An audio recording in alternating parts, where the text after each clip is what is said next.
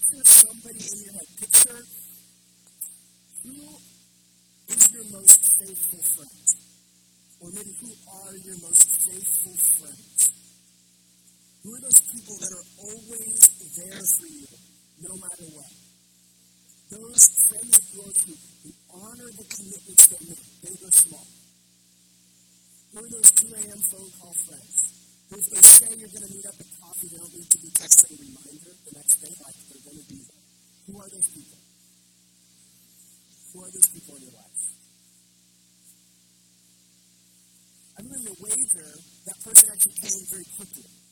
Because those are traits and qualities that are not normal in our culture. Dependency, faithfulness, committedness. These are actually like rare currency in our time and our place. Now, real briefly, how would the people in your life describe you? Would they describe you like that? Like as that faithful, committed, dependable friend? why or, or why. In the, the paragraph that is our teaching text over the summertime, there are kind of a couple of key words. One of them that Barry was talking about with our kids is, is devoted, to be really excited about something, to be committed. But then each word, we see they're devoted to certain things. And one of those things we see the early church is devoted to is that Greek word, koinonia, or fellowship, or community, or in layman's terms, they're devoted to each other, or people devoted to one another.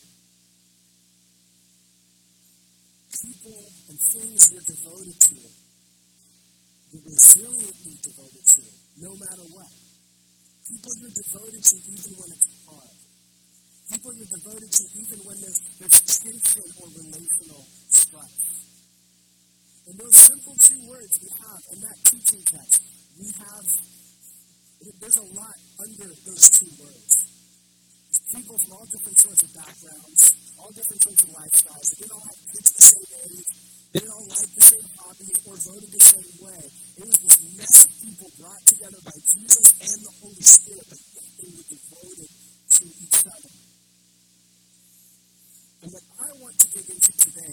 what it looks like when we actually match those two words together. What it actually looks like when we are devoted to each other. Because I think this is something that is quite rare in our time, in our place. So if you have your Bible, open up with me, head over to Matthew chapter 5. Matthew chapter 5 is the Sermon on the Mount. It is Jesus' like manifesto for life in the kingdom. It is this beautiful, epic sort of run-on sermon from Jesus about what it truly means to follow him and be changed by him. And there's a lot of really uh, common and beautiful passages in here that are probably familiar to us if we have spent some time in the church in our lives.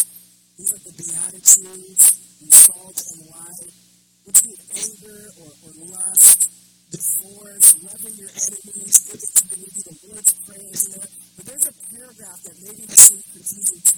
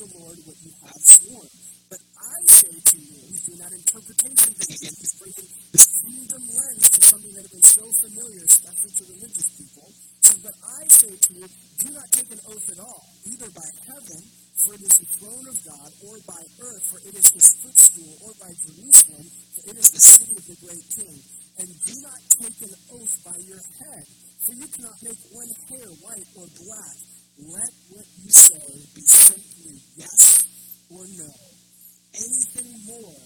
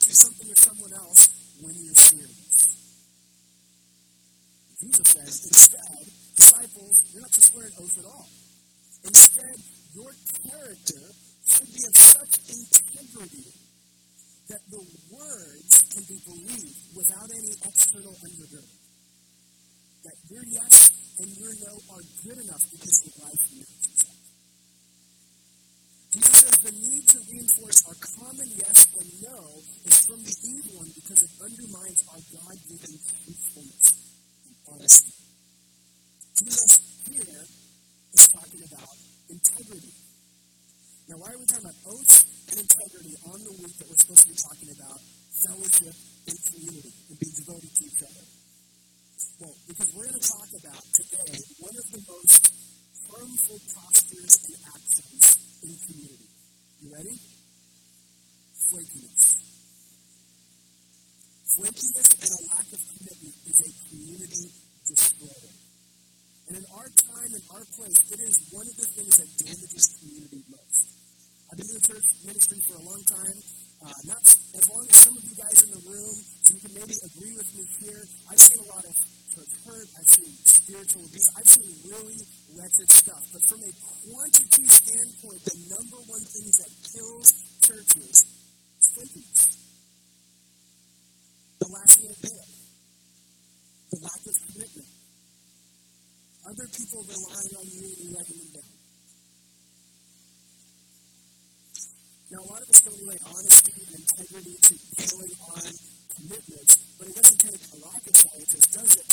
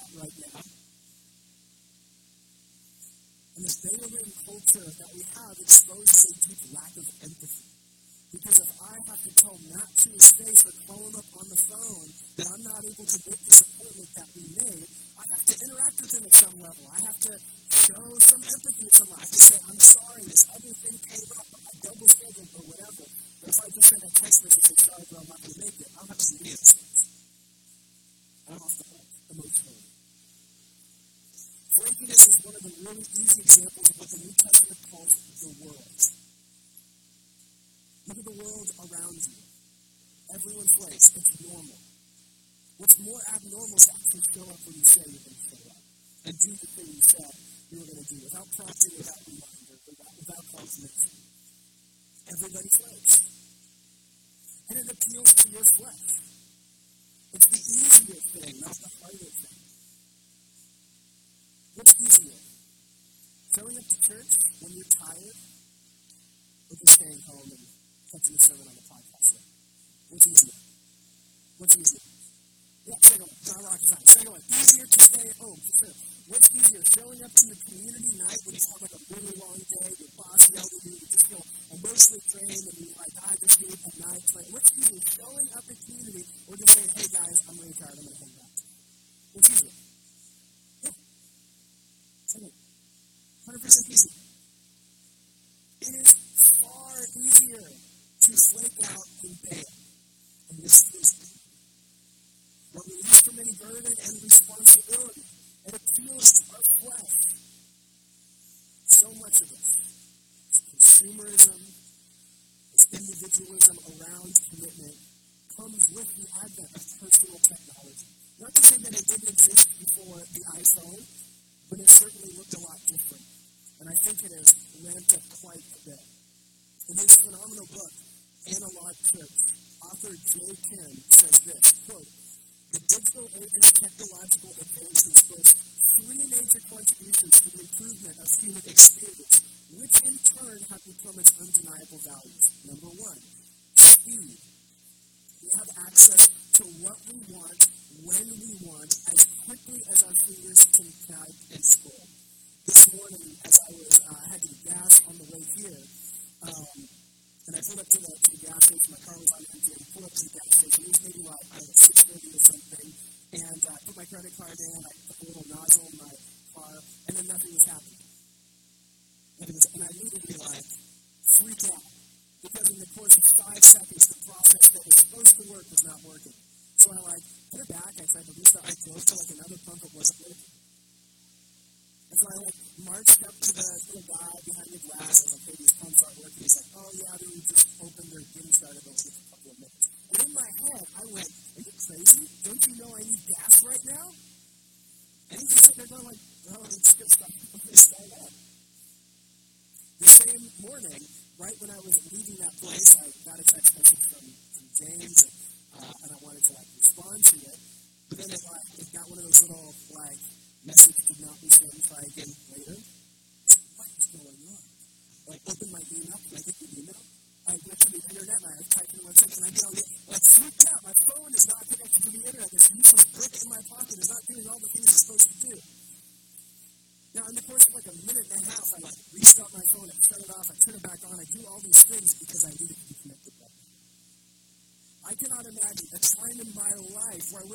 all of that.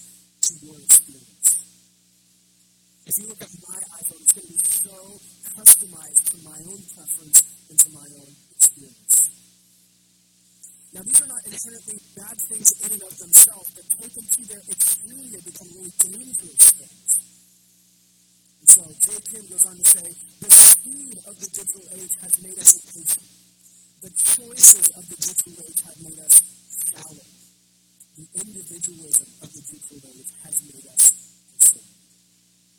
Impatient, shallow, isolated. Stemming from speed, choices, individualism.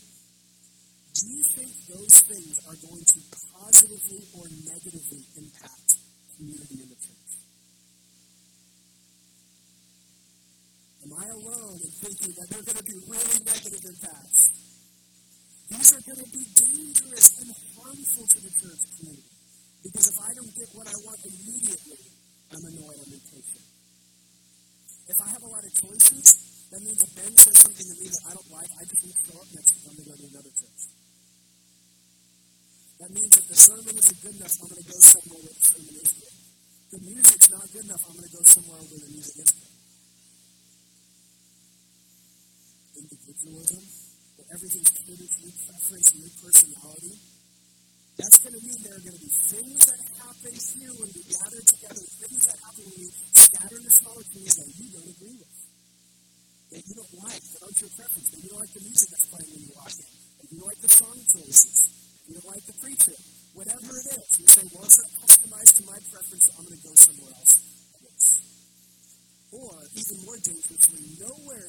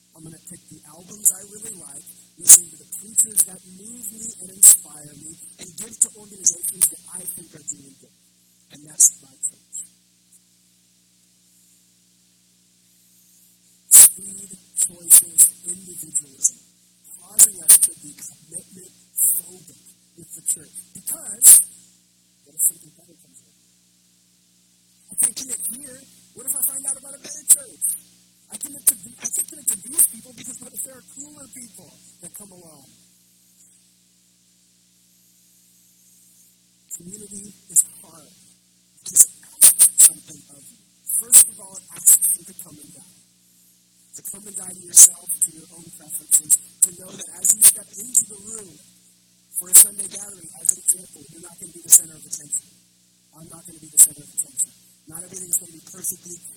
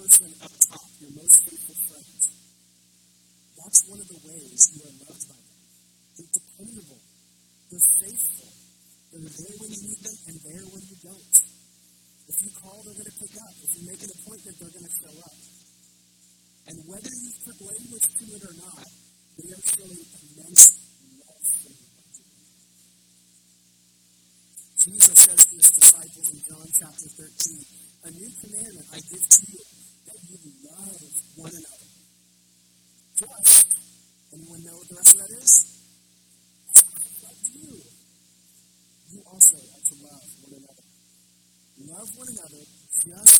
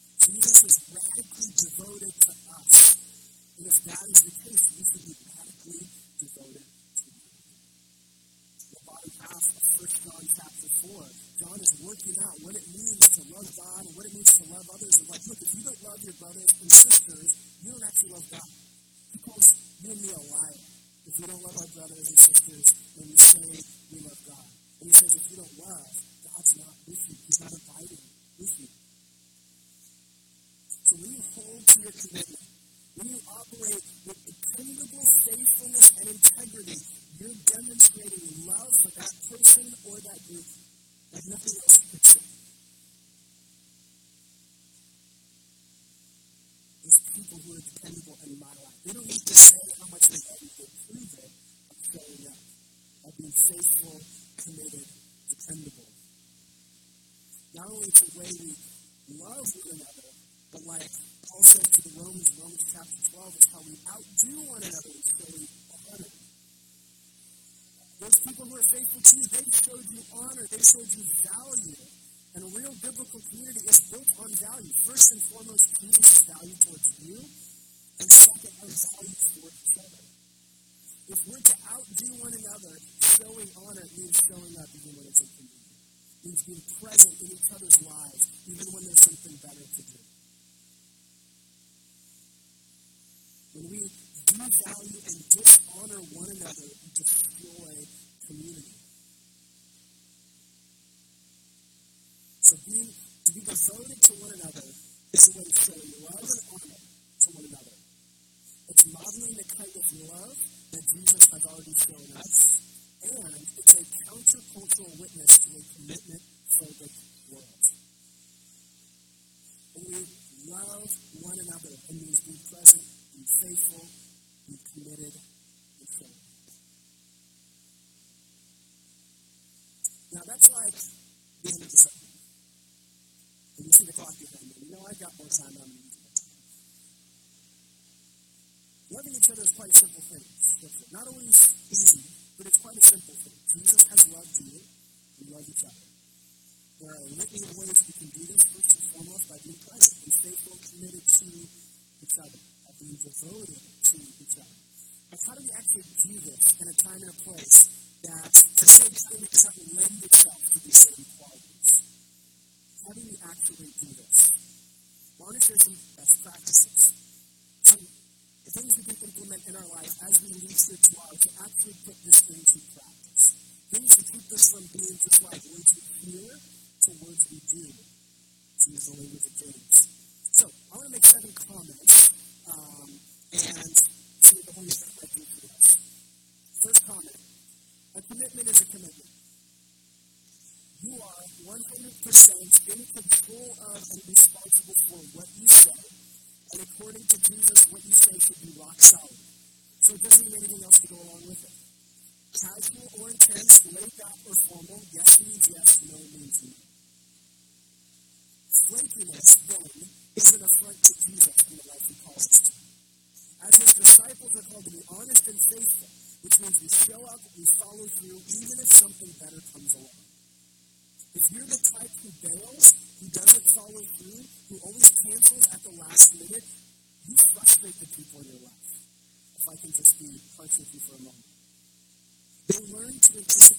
can't depend on you for anything.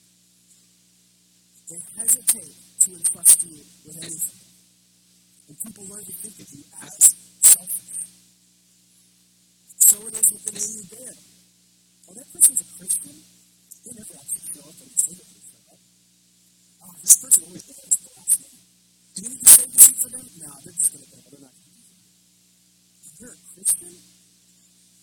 We should be known for our faithfulness because the people watching your life will notice. Number two, be better at saying no. Saying yes to things and then following through. You think you're loving them and being kind, to people pleasing in that moment. You're actually creating greater destruction down the road. Embrace boundaries and limitations. You can't do it all. You're going to miss out on some really fun stuff. If we just all learn to be okay with that right now, our lives will be much better leaving this place.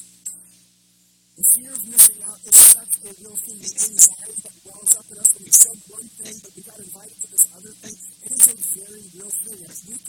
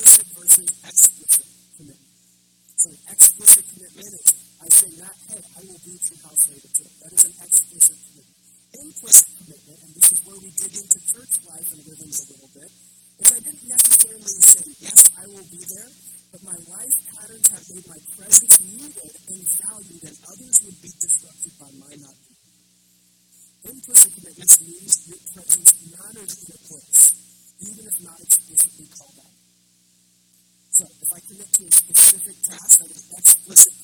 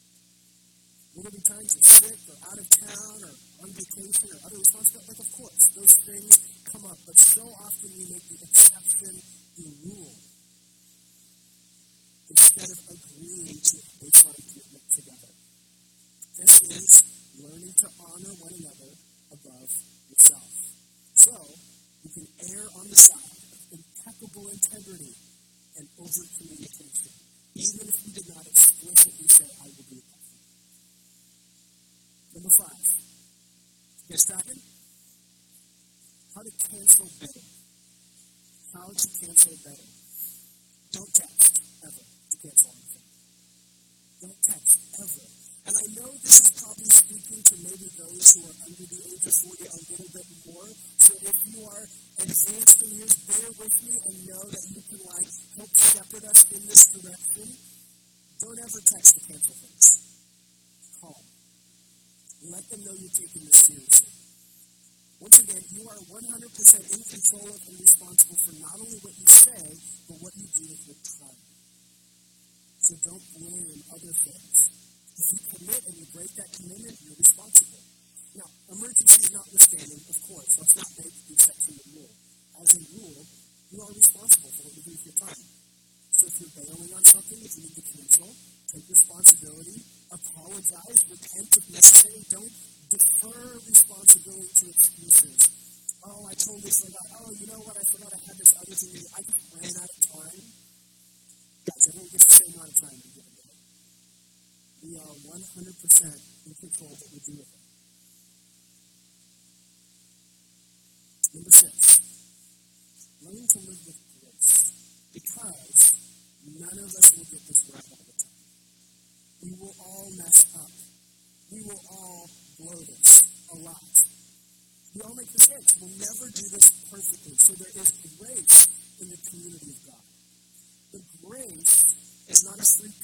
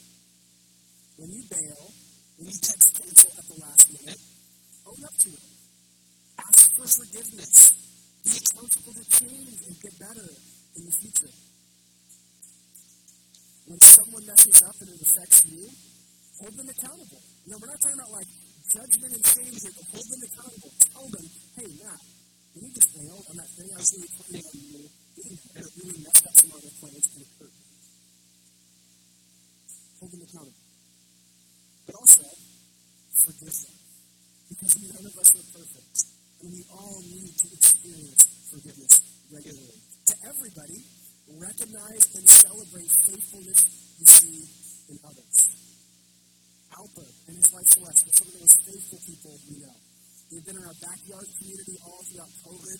He helps with computer, and he's here, even if I don't know he's going to be here. He his family are faithful and. And even though they have to sign on the dotted line saying, I will be here every single Sunday, you know what they do? They let me, they give me a heads up. If you're going to be out of town, I don't know if.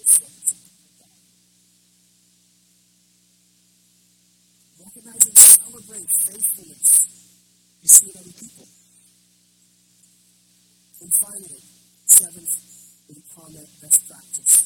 in light of this.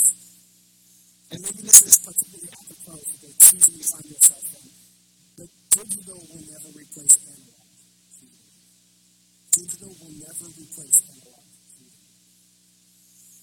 Community will always be analog. It will always be incarnation. It will always be face to face and in person.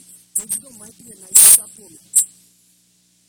Right? A text group for your community is beautiful. Little group chat going on is awesome. It's never a replacement for actually face to face, in person community. Digital will never be big enough to contain the vision of the church. It will always be limited. And one of the primary things we use in the digital space, we've seen this in the Facebook comments and the YouTube comments and the Twitter and everything else, is empathy is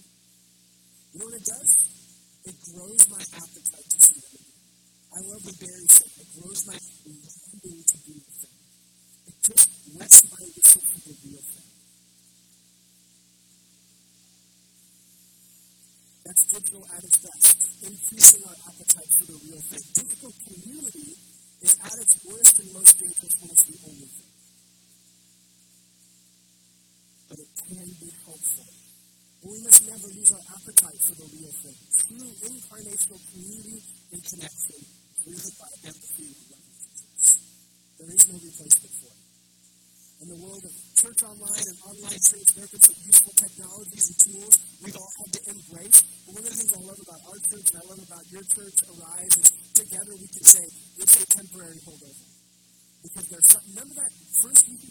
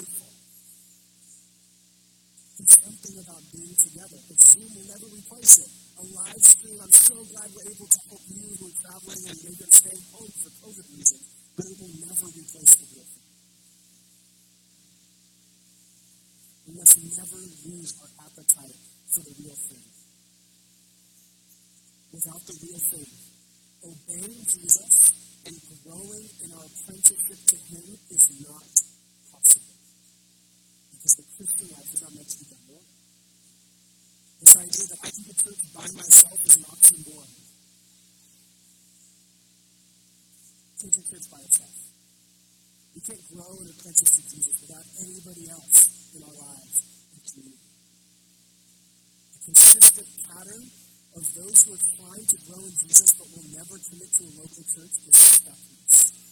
Because you're never going to be challenged, you're never going to grow, you're never going to have to be in a room with people who are older than you or younger than you or dress differently or vote differently. You always perfect the curated community around you and thus never have to change. One of the most famous preachers, Charles Spurgeon, I think I shared this every one, it's worth sharing again, said this about church and community. Spurgeon said this, quote, Give yourself to the church, you that are members of the church and have not found it perfect. And I hope that you feel almost glad that you have not.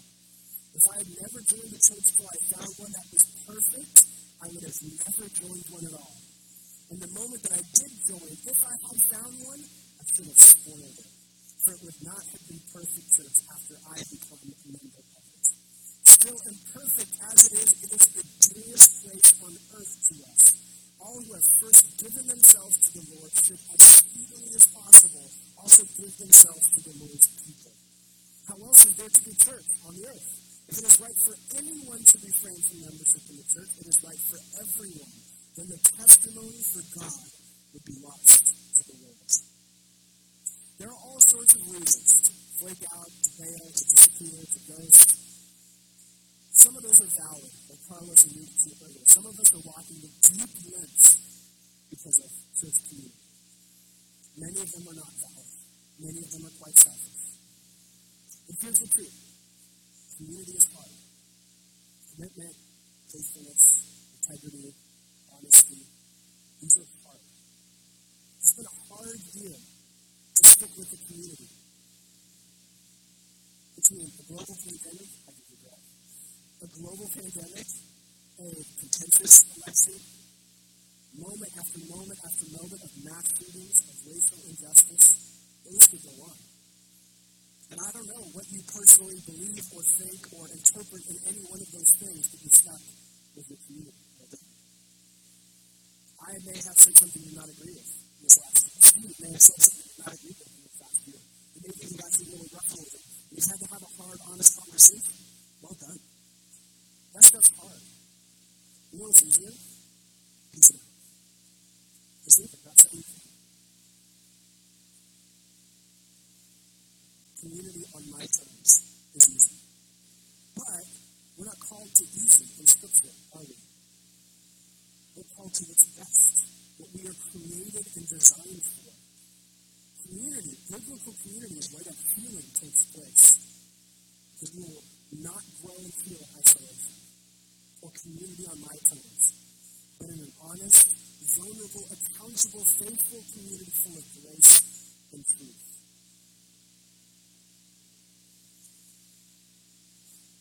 The church is what the ever customizable, carefully curated, and personal and, and personalized world of social media and online platforms can never be. This can never be replicated in online platform. The church is community built on commitment over and above compatibility of concept. The church is family. Which means it it hard pull away from the table. It means we're devoted to each other, even when it's easy. There may be all sorts of reasons for not wanting to show up, and I don't want to downplay legitimate reasons that may make it hard or anxious for one to engage with the local church community. But it's never okay to compromise our integrity by bailing, by flaking, by not communicating, and asking everyone always to bend around your interests and preference. That says I value myself over you. The early church, thankfully, shows us a different way. They devoted themselves. Things are going to get real hard for the early church in a few chapters. They devoted themselves to each other. There's going to be disagreements. Peter and Paul, top of the church food chain, disagreeing about really key things. They're still devoted to each other. People are going to be killed, slain, persecuted. They're still going to be devoted to each other. They were devoted to each other. And it's a model and it's an example chapter 13, Jesus says, A new commandment I give you, that you love one another, just as I have loved you. You're also to love one another. By this, all people will know that you're my disciples, if you have love for one another. It's the gospel truth in that text. As we prepare to respond. Jesus loves you. He's committed to you. He's not backing away. He the deepest, darkest part of you is committed to you. Reliably faithful in your life. Never go. Consistent, committed. He's not afraid to commit to you. He loves you. We love each other like Jesus loved us. Full of grace and truth.